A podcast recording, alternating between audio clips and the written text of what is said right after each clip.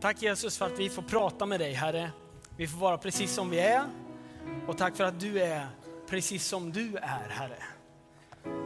Herre, jag ber dig om din eh, välsignelse nu över den här stunden som ligger framför. Är det de minuterna då jag ska prata? Jesus, jag ber dig Herre, att du skulle komma med din heliga Ande, din vind. Blås liv i det som är våran tro på dig. Älskade Jesus, jag ber om att du skulle förmera det där lilla vi gör och göra det till, till något fantastiskt. För när vi är tillsammans med dig, då kan allting hända. Jesus, du vet att vi kommer hit idag med olika typer av förberedelser för den här kvällen. En del är superladdade för det här och andra har knappt liksom landat. Men Jesus, tack för att du vill nå var och en av oss, Herre. Jag ber dig om din välsignelse över oss just nu. Kom heliga Ande. I Jesu namn. Amen. Amen, amen. Varsågod och sitt, ni som inte har hunnit göra det. Hörni, fantastiskt roligt att få vara här, som sagt. Eh, nu är det en sån där stund det jag brukar tänka så här att jag försöker att säga det bästa jag tror att jag kan komma på att säga idag. Eh, men jag är också väl medveten om att Gud är huvudpersonen. Och till skillnad från mig så kan han prata med dig personligt. Det kan inte jag. Jag kan prata en berättelse som alla får höra. Men det goda med Gud det är att han kan prata med dig under tiden som jag pratar. Så kan han börja prata i dig på något sätt. Jag tror att Gud har lagt någonting gott på mitt hjärta som jag ska dela idag, som jag ska säga. Men jag tror också att Gud vill säga någonting mer än de orden som jag pratar. Så nu önskar jag att du bara skulle vara på något vis öppna luckorna lite extra. Tänk, låt Gud få använda din fantasi. Eh, och låt den där stunden som nu kommer får vara en stund då, då Gud får prata med dig. Och kanske att han använder mina ord. Alright? Okej, okay. jag tänker så här att ni ska ju få veta någonting om mig. Jag har just nu lyckats tappa bort min bibel den är brun och ganska, nej, den är inte jättetjock, men om det är någon som hittar den så kan ni väl säga till och ropa lite. Är det okej? Okay? Jag är en sån som är väldigt bra på att glömma saker. Gustav som ska tala är, är, är nästa möte. Han, han kan vara bevis för det, kan man väl säga. Och gänget i Jönköping. Alltså, ni vet, jag är inte jättebra på att komma ihåg grejer. Jag är väl, det är en gåva jag har, att vara glömsk. Jag är riktigt, riktigt vass på det. Det är stort. Det är den där superkraften som jag inte fick välja, utan den bara blev. Glömskheten. En gång så var jag, eh, jag slog rekord kommer jag ihåg. Det är ett tag sedan nu, men jag är ändå stolt över rekordet. Jag lyckades åka under samma vecka fyra gånger i rad till affären och glömma plånboken. Alltså är inte det sjukt eller? Det är helt knäppt. Fyra gånger, det, det är tur att det var inte så, så att åh nej, nu glömde jag plånboken, nu åker jag tillbaka och hämtar den. Och så åkte jag igen på en gång, det var inte så illa. Så att man liksom åker fram och tillbaka fyra gånger, utan det händer på olika dagar, hoppas jag. Eh, men det är saker man kan vara stolt över. Vet ni, det står i Bibeln om glömska också. Det står i Bibeln om Guds minne. Och när man tittar på vad man kan läsa så finns det en fantastisk psalm, psalm 130. Psalm 130 och vers 3. Där står det så här. Om du la synder på minnet, Herre, vem kunde då bestå? Men hos dig finns förlåtelse och därför fruktar man dig. Om Gud, du vet, Gud han är den som har varit med sedan alltings början. Om nu Bibeln stämmer, då är Gud ursprunget till oss. Han är starten, han är på något vis början och slutet, fast han inte har ett början, en början och ett slut. Utan han är hela vägen. Det går inte att spola tillbaka. Liksom. Det, han, är, han har alltid funnits. Och om du och jag nu tänker så här, han skulle ju kunna välja att använda alla mina handlingar. Allt det som jag har gjort, allt det dåliga jag har spenderat tid med att göra, det hade han kunnat välja att hålla mot mig, eller hur? Han hade kunnat kidnappa mina minnen och så hade han kunnat säga, Matte, nu gör du det här, annars så berättar jag för alla vad du har gjort. Eller hur? För han har ju alltid funnits. Han har alltid varit med, han har alltid sett. Han är den som har stenkoll på minnet. Han minns bättre än vad jag gör. Till skillnad från mig så kan Gud välja och han gör det också med omsorg och kärlek. Så väljer han vad han ska glömma. Jag väljer inte vad jag ska glömma. Jag kan försöka, ibland är jag bra ändå att välja något jag ska glömma och lyckas ibland. Men det är inte det jag strävar efter. Men Gud har valt att glömma saker och ting som du och jag ber om förlåtelse för. Så när du och jag kommer till Gud, det här är faktiskt, om jag ska vara ärlig, så är det någonting av det bästa jag vet med evangelium. Alltså det bästa jag vet som budskapet, som Jesus har i sitt budskap. Alltså jag kan komma till honom som jag är, som vi hörde i början här. Jag kommer till honom som jag är och jag vet att jag inte är perfekt. Men när jag kommer till Gud och berättar för honom, det står i första Johannes 1 och 9 så står det, när vi bekänner våra synder, alltså erkänner, när vi bekänner vår synd för honom så står det att han är trofast, han är trogen, han är rättfärdig och han förlåter oss våra synder. Och när han förlåter dig och mig våra synder, ja men då är det som det stod i det där bibelordet i psalm 130, att han väljer att inte minnas det. Han väljer att skrapa bort det ur sitt minne till fördel för, för honom själv? Nej, det är bara till fördel för mig och dig. Så när vi kommer till honom, då kan vi känna så här, han vill inte oss någonting illa. Så när du sitter här i kyrkan, oavsett om du är här för 3000 gången eller om du är här för första gången, det spelar ingen roll. Han vill möta dig. Han vill förlåta dig. Han vill glömma det gamla, han vill sträcka sig tillsammans med dig mot det som ligger framför. Och det här är bland det godaste jag vet. Att jag faktiskt kan få förlåtelse och ett rent samvete. Jag tror att det är många som skulle uppskatta att få det.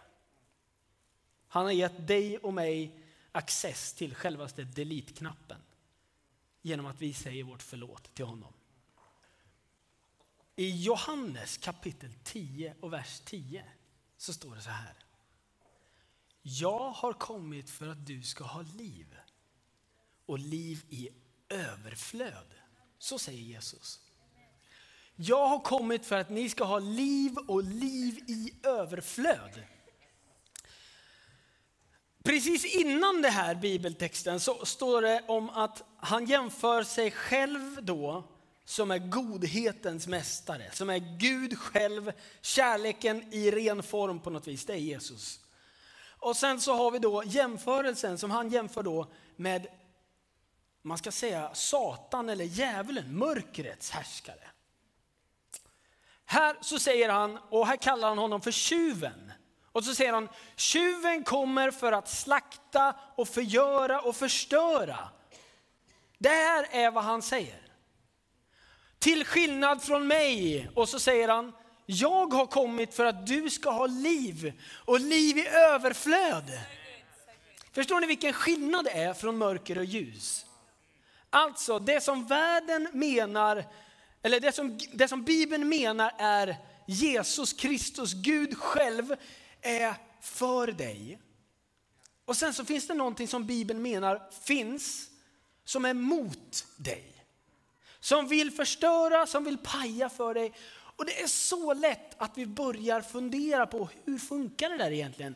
Och så börjar man bli, bli nyfiken. Men det självklara valet när man säger, vill du ha mörker i ditt liv eller vill du ha ljus i ditt liv? Ja, vad väljer man då? Då väljer man ju ljus, eller hur? Oftast så är det skönare för man ser ju dessutom bättre. Eller hur? Om man har mörker så får man allt det som man inte ser, det finns där ändå. Man går in i saker och ting, man börjar snubbla, man håller på sådär. Bibeln menar att Bibeln, som jag ville ha här nu, en bibel, får jag låna en bibel? Ja, tack Gustav. Bibeln, där, jag ska försöka inte tappa bort det, jag lovar. Bara whoops!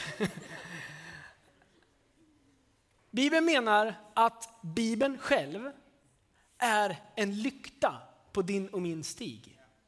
Alltså om du och jag vill ha ljus i vårt liv, då behöver vi använda den här boken.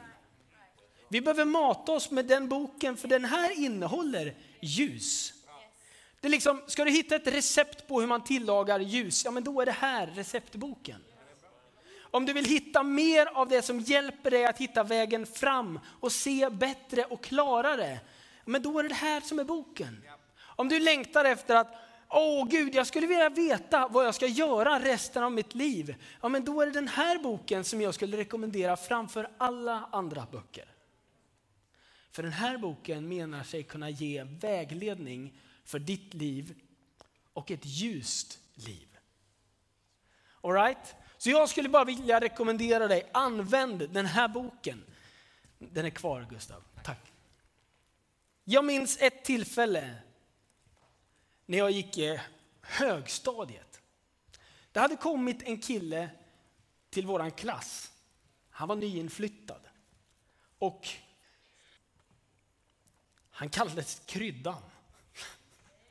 Man har spännande namn ibland. Kärt barn har många namn, han fick heta Kryddan. Jag vet inte om det är ett bra namn eller inte, men kryddig var han alltså. Kryddan, han flyttade till våran klass, eller till våran stad, började min klass. Och en dag så satt vi hemma i mitt föräldrahem, vi satt i mamma och pappas sovrum. Där fanns det en dator. Och det här är länge sedan förstår ni. Det var på den tiden. För länge, länge, länge sedan. Det var nämligen då man inte kunde spela dator i varsitt hus med varandra. Utan skulle man spela någonting ihop så gick det inte att använda nätet eller LAN eller någonting. Det var nätverkskablar, nej, nej, nej. Inte ens det. Utan skulle man spela dator tillsammans, ja, men då satt man vid samma dator. Och så delade man på samma tangentbord. Man kunde också dela stol om man verkligen ville. Men man kunde sitta bredvid varandra och det gjorde vi. Och vi spelade ett fantastiskt spel som hette Lotus. Det här spelet hade flera funktioner. Man kunde, det var ett bilspel, man kunde svänga höger, man kunde svänga vänster. Exakt. Och man kunde köra rakt fram. That's it. Här satt vi vid ett varsitt, nej inte varsitt, samma tangentbord. Så lät det. Och så höll man på sitt bästa för att lyckas. Och min kompis Kryddan, han var inte jättevass alltid på det här spelet. Utan han misslyckades och krockade hela tiden. Och varje gång han, så sa han, Åh herregud! Och så fortsatte vi lite. Och så sa han, Åh herregud!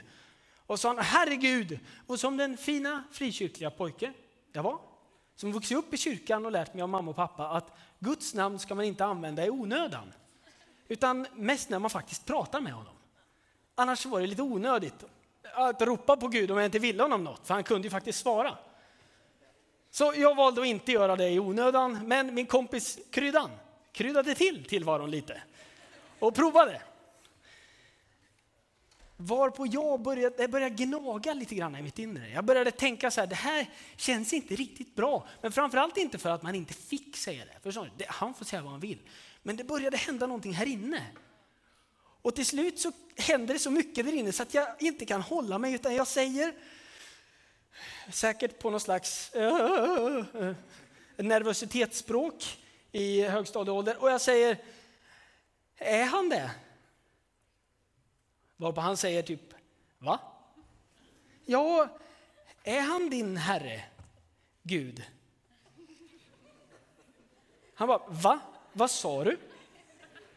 Och den här sjukt märkliga introduktionen till ett samtal som inte handlade om tv-spel eller datorspel överhuvudtaget fick ändå en början någonstans. Och det här ledde vidare till ett djupare samtal. Där vi började prata om vem Gud är. Vad jag? För den naturliga frågan tillbaka blev ju för honom, är han det för dig? Tror du på Gud?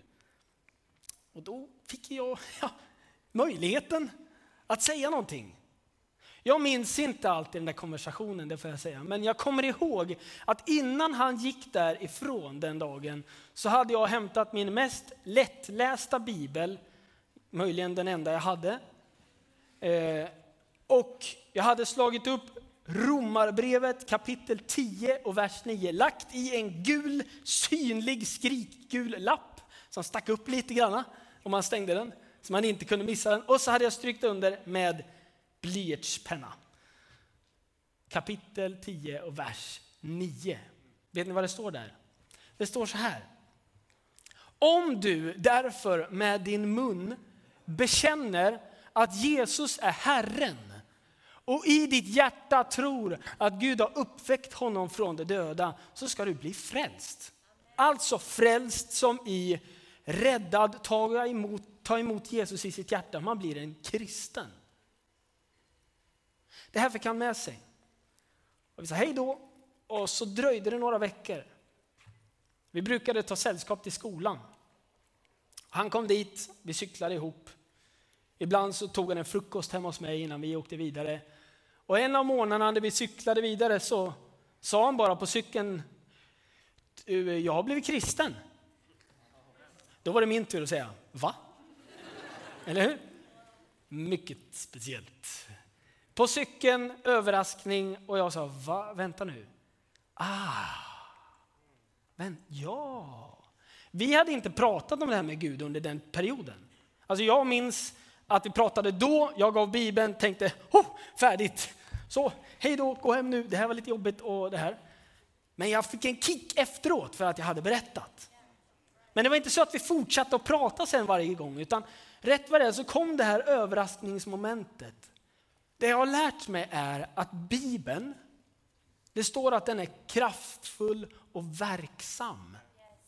Alltså bibelordet i sig själv lever. Levande och verksamt står det. Det lever.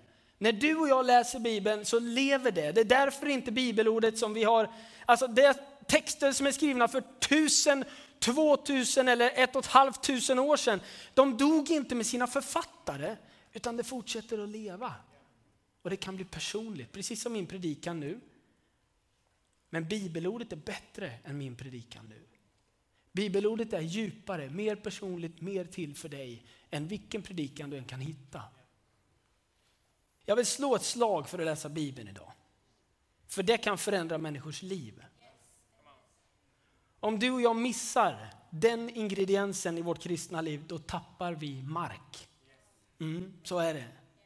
Så jag vill säga, ta tag i det på det bästa sätt du kan. Börja mata dig med något litet. Igår så delades det ut lite, ehm, eller var det idag? Igår eller idag så delades det ut sådana här bibelläsningsplan heter det. Mm, bra på att glömma saker. Bibelläsningsplan. Och det finns här borta vid förbundsplatsen ifall du vill ha för 31 dagar framåt om vad Gud säger om dig. Uppbyggliga saker som du kan ta med dig. Hur bra som helst. Har du inte plockat en för allt i världen, plocka med dig en. Världens bästa utgångsläge för att lära dig läsa Bibeln på ett skönt sätt. Där du märker att Gud pratar med dig och med mig. Det här temat för hela den här konferensen är Heartbeat. Guds hjärtslag för dig och mig. Men vet du vad jag upptäcker när jag läser just Bibeln? Det är att i Lukas 15 så står det tre gånger om saker och ting i olika berättelser som Jesus verkligen vill förmedla på ett speciellt sätt. Det brukar vara så i Bibeln att står saker och ting, står det om samma grej tre gånger på raken, då är det väldigt viktigt.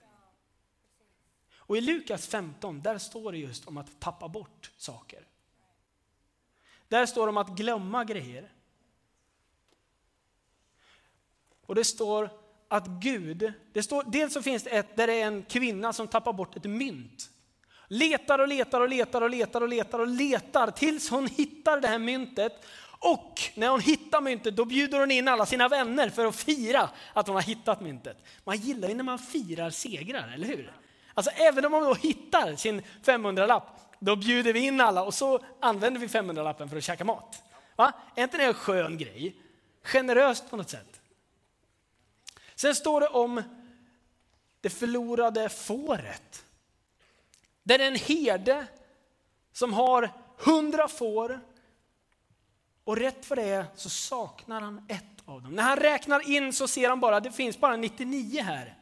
99 stycken är ju inte 100, men det är ändå väldigt många. Eller? Jag vet inte, har du 100 stycken av någonting? Har du liksom spelat kula som barn eller har du liksom, jag vet inte vad man hittar på. Har du hundra leksaksbitar, eller legobitar menar jag. Eller någonting. Jag menar, det man har mycket av det räknar man ju knappt. Om man inte är en samlare. Gud är en samlare. Han samlar noggrant på människor. Han letar efter varje person och precis som den här herden som hade tappat bort ett av hundra får och väljer då att lämna 99 i hagen och så börjar han vanka iväg för att leta efter det där hundrade fåret som är helt själv någonstans. Och när han väl hittar det, då är det också fest. Då är det fest. Du vet, så är han med människor. Han letar efter varje människa. Han letar efter varje person. Du kanske finns här idag som behöver Guds hjälp på ett eller annat sätt. Du kanske längtar efter att Gud skulle göra någonting i ditt liv. Och du tänker, han hör mig ändå inte. Äh, vad betyder väl det här? Jag längtar efter det här, men det är väl skitsamma. Jag, jag skulle väl aldrig kunna drömma om det egentligen, men det vore kul att få vara med om. Vet du, när det kommer till Gud och hans hjärtslag för dig, då har han som ett pappahjärta för dig. Alltså en riktigt bra pappa som bryr sig om dig. Och han vill ge dig det bästa han har. Han vill att du ska bli det bästa bara du kan bli. Han längtar efter att se dig utvecklas. Han längtar efter att se dig få samma hjärtslag som han har. För det är vad bibeltexten faktiskt vill meddela oss.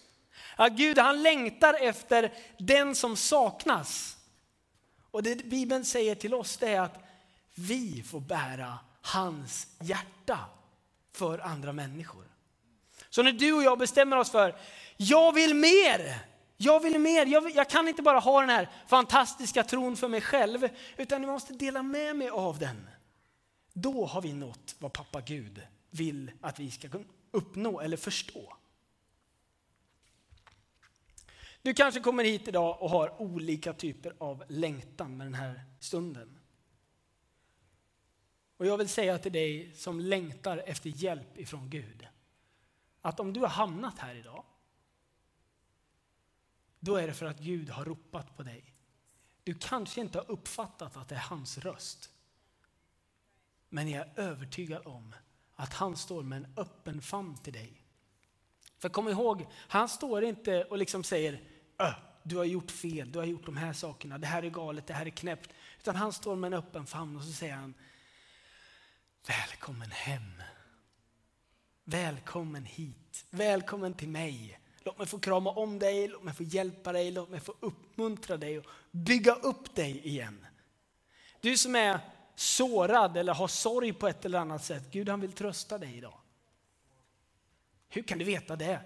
Ja, för att jag har fått så mycket tröst ifrån Gud när jag har varit ledsen.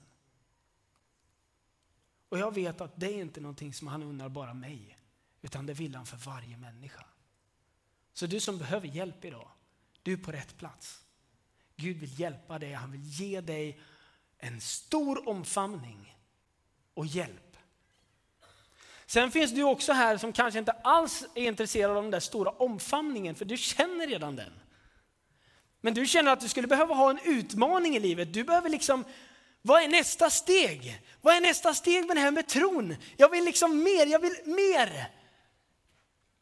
Och då vill jag bara säga till dig, du är också på rätt plats. Du är på rätt ställe. Och jag tror att Gud vill hjälpa dig den här kvällen.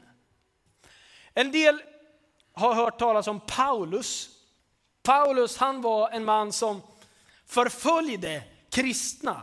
Han avskydde dem, han tyckte att de var pesten i samhället. Han ville deras sämsta. Han åkte runt för att stena och döda kristna. Det var hans uppdrag.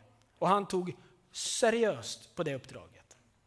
När han är ute och åker längs med en väg med sina, liksom sitt crew, så rätt vad det är så bara slår det till en jätteljussken mitt ibland och han faller till backen. Han ser ingenting förutom det här ljuset och han säger, Ej, vad är det, vem är du, vem är du? Och rösten som svarar är Guds egen röst, nämligen Jesus som säger till honom från himlen och han säger Saul, varför förföljer du mig? Kom ihåg nu att han förföljde ju inte Jesus, för Jesus hade ju då dött på korset, han hade uppstått, han hade gett världen möjligheten att bli förlåtna sina synder och så hade han åkt upp till himlen igen. Paulus han hade ju förföljt människor, inte Jesus. Men Jesus säger, varför förföljer du mig? Alltså du som är en del och säger jag tror på Jesus, du är en del av Jesus. Du är en del. Bibeln talar om att han är huvudet och vi är hans kropp. Han tar personligt på förföljelsen av sin kropp. Han säger till Paulus, varför förföljer du mig? Och Paulus han säger, vem är du Herre, vem är du? Paulus han blir blind. Han får avbryta sin resa. Han får sätta sig i ett rum där han ingenting ser. Och rätt vad det är så kallar Gud, han börjar prata med Ananias, en lärjunge. Och så säger han, Ananias jag vill att du åker till Paulus. Och Ananias han bara, vänta nu, det här är ju, han, han är ju den som dödar och förföljer kristna det här går inget bra. Men han gör det ändå. Och när han kommer fram till Paulus och får höra att Jesus har mött Paulus, Ananias ber för Paulus, han får synen tillbaka och Paulus får göra en jätteomvändelse. Från att förfölja och döda kristna så åker han runt och berättar om Jesus för andra människor. Du vet, det kostade någonting för Paulus, det ska man komma ihåg. Det kostade hans rykte. Det kostade honom hans position i samhället, hans inflytande. Han fick troligtvis inte lön. Han fick troligtvis inte den hjälp som han hade fått, den lyx som han hade genom att vara högt uppsatt i romarriket. Han var romersk medborgare, men han använde inte det på det sätt som han hade gjort tidigare. Han gick inte liksom ärenden till staten längre, utan han valde att gå ärenden för Jesus. Det här hade ett högt pris för Paulus. Men han valde det ändå. Han fick lida, han fick fängslas, han fick piskrapp, han fick bespottning, han fick sitta i finkan hur länge som helst i olika tider i sitt liv. Och ändå så stod han fast vid att jag har gjort rätt val. Han hade ju kunnat ändra sig längs med livet, längs med vägen, men han gjorde inte det. Utan istället så åkte han runt och startade nya församlingar. Jag vet inte vad du är nyfiken eller sugen på att ditt kristna liv ska få innebära för andra människor runt dig. Om du är laddad för att ta en utmaning i ditt liv. Om du är laddad för att låta Jesus få påverka dig på ett starkt sätt för att nå det där hundrade fåret. Då skulle jag vilja utmana dig idag. Jag skulle vilja utmana dig att inte skjuta på det till framtiden, utan börja där du är. Börja där du är just nu. Ta tron på Jesus på allvar och låt det få kosta någonting. För när du och jag låter det kosta någonting, i en av sångerna så stod det att när jag förlorar mig själv, då vinner jag livet. Och det är precis så det står i Bibeln. Att när vi ger upp vårt liv för honom så ska vi vinna det verkliga livet.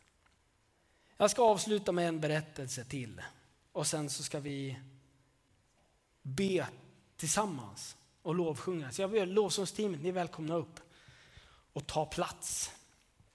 När jag läser en till bibel, ett till bibelstycke så kan jag hitta en snubbe som heter Petrus.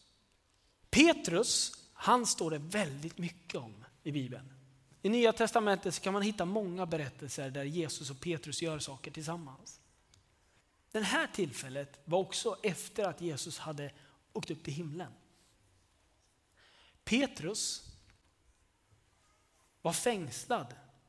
En snubbe som hette Herodes som hade stort inflytande hade kommit till trakten och han hade sett till att eh, han hade faktiskt halshuggit en av kyrkans medlemmar. Han hade plockat han som hette Jakob, Johannes bror. Och så hade han halshuggit honom. Och när han såg att de religiösa judiska ledarna gillade det här, då arresterade han också Petrus. Det var precis innan påsken. Petrus sitter där arresterad och han fängslas. Herodes väljer att sätta 16 soldater för att vakta Petrus.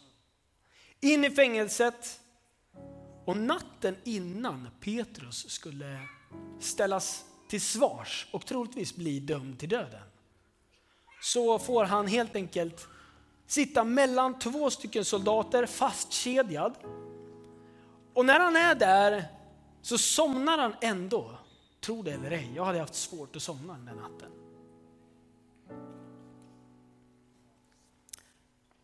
Under tiden så står det att församlingen, kyrkans medlemmar, de hade samlats hemma hos någon. De hade samlats för att be för Petrus. Högst troligt var det Petrus de bad mest för. Det var en av deras stora ledare och de visste att han satt i finkan nu. Så de bad.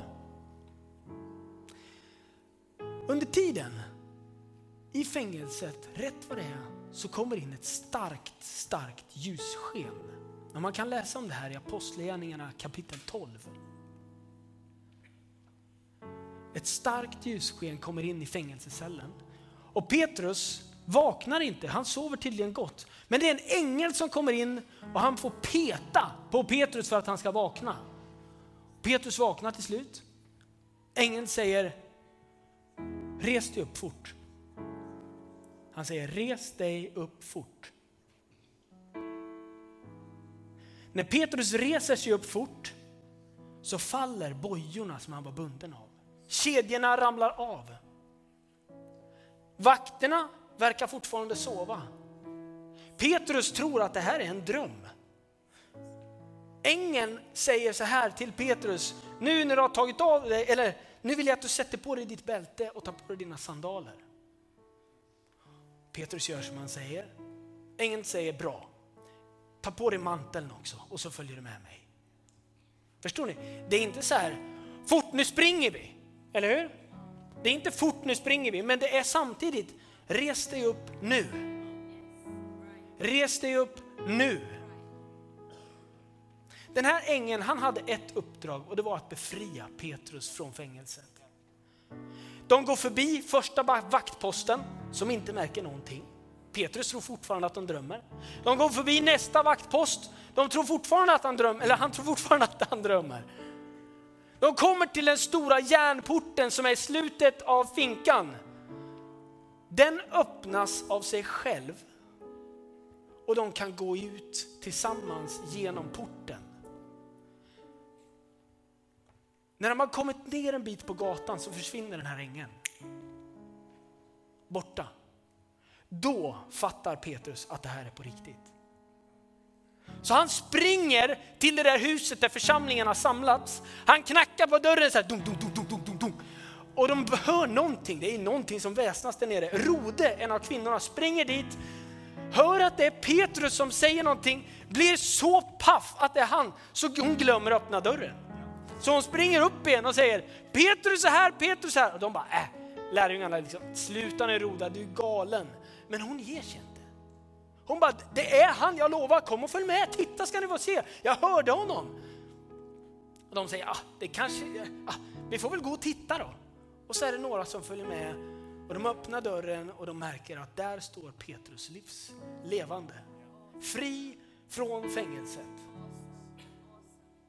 Vet du att jag är övertygad om att du och jag, trots att vi är hur kristen du än vill kalla dig.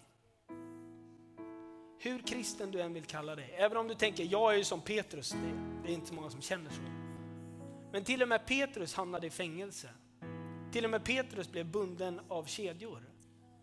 Och idag så tror jag att jag har ett budskap till någon eller några, kanske flera eller många av, dig, av er. Att du har hamnat i kedjor. Saker och ting håller dig tillbaka i ditt kristna liv. Du vill ta de där, det där hundrade fåret på allvar, men det är någonting som håller din frimodighet tillbaka. Och jag vill säga en hälsning från Gud idag och det är res dig upp fort. Res dig upp fort. För jag tror att Gud vill att dina bojor ska få falla till backen idag. Jag vet att han vill förlåta dig från all synd. För han är liv, han vill ge dig liv och liv i överflöd. Så den här stunden så är jag övertygad om att du är här av en orsak och det är för att Gud vill befria dig. Du har hamnat här för att Gud har en tanke med ditt liv som inte bara handlar om den här kvällen, utan han ser någonting stort över dig. Men han ser att du inte är, du, du passar inte i fängelset. Du är inte den som ska vara där. Och du tänker, jag kommer aldrig komma ut ifrån det här. Vakterna är ju där, allt det där. Du, har, kan, ha, du kan ha alla möjliga liksom, saker som säger att du kommer aldrig komma loss. Men jag vill säga till dig, res dig upp fort.